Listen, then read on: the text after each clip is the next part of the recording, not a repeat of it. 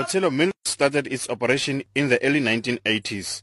It produces a comprehensive range of yellow and white maize products such as samp, maize, rice and grits for manufacturing cornflakes. The company supplies most of the supermarkets in the country as well as those neighboring countries. The company is situated in the farming area of Delareyville south of Mahikeng. Workers who are demanding wage increases say they will protest until the management agrees to their demands. Union shop steward Tsofatso Tabana.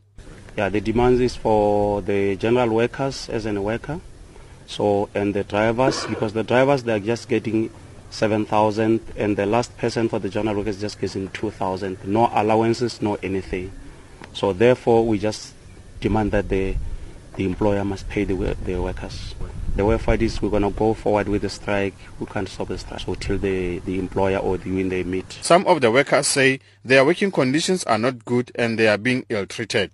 Our employer doesn't, doesn't care about us whereby he can give you a truck, goes to Devon, from Devon you go straight to Cape Town. That From that side you are going straight to Botswana.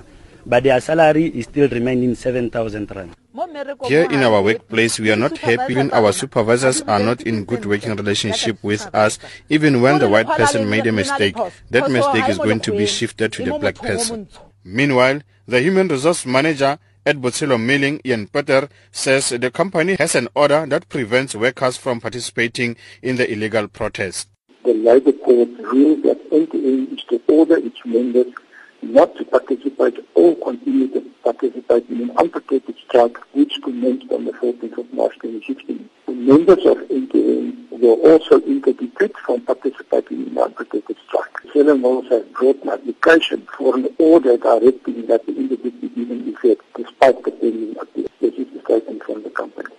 Striking employees say they will engage with a union representative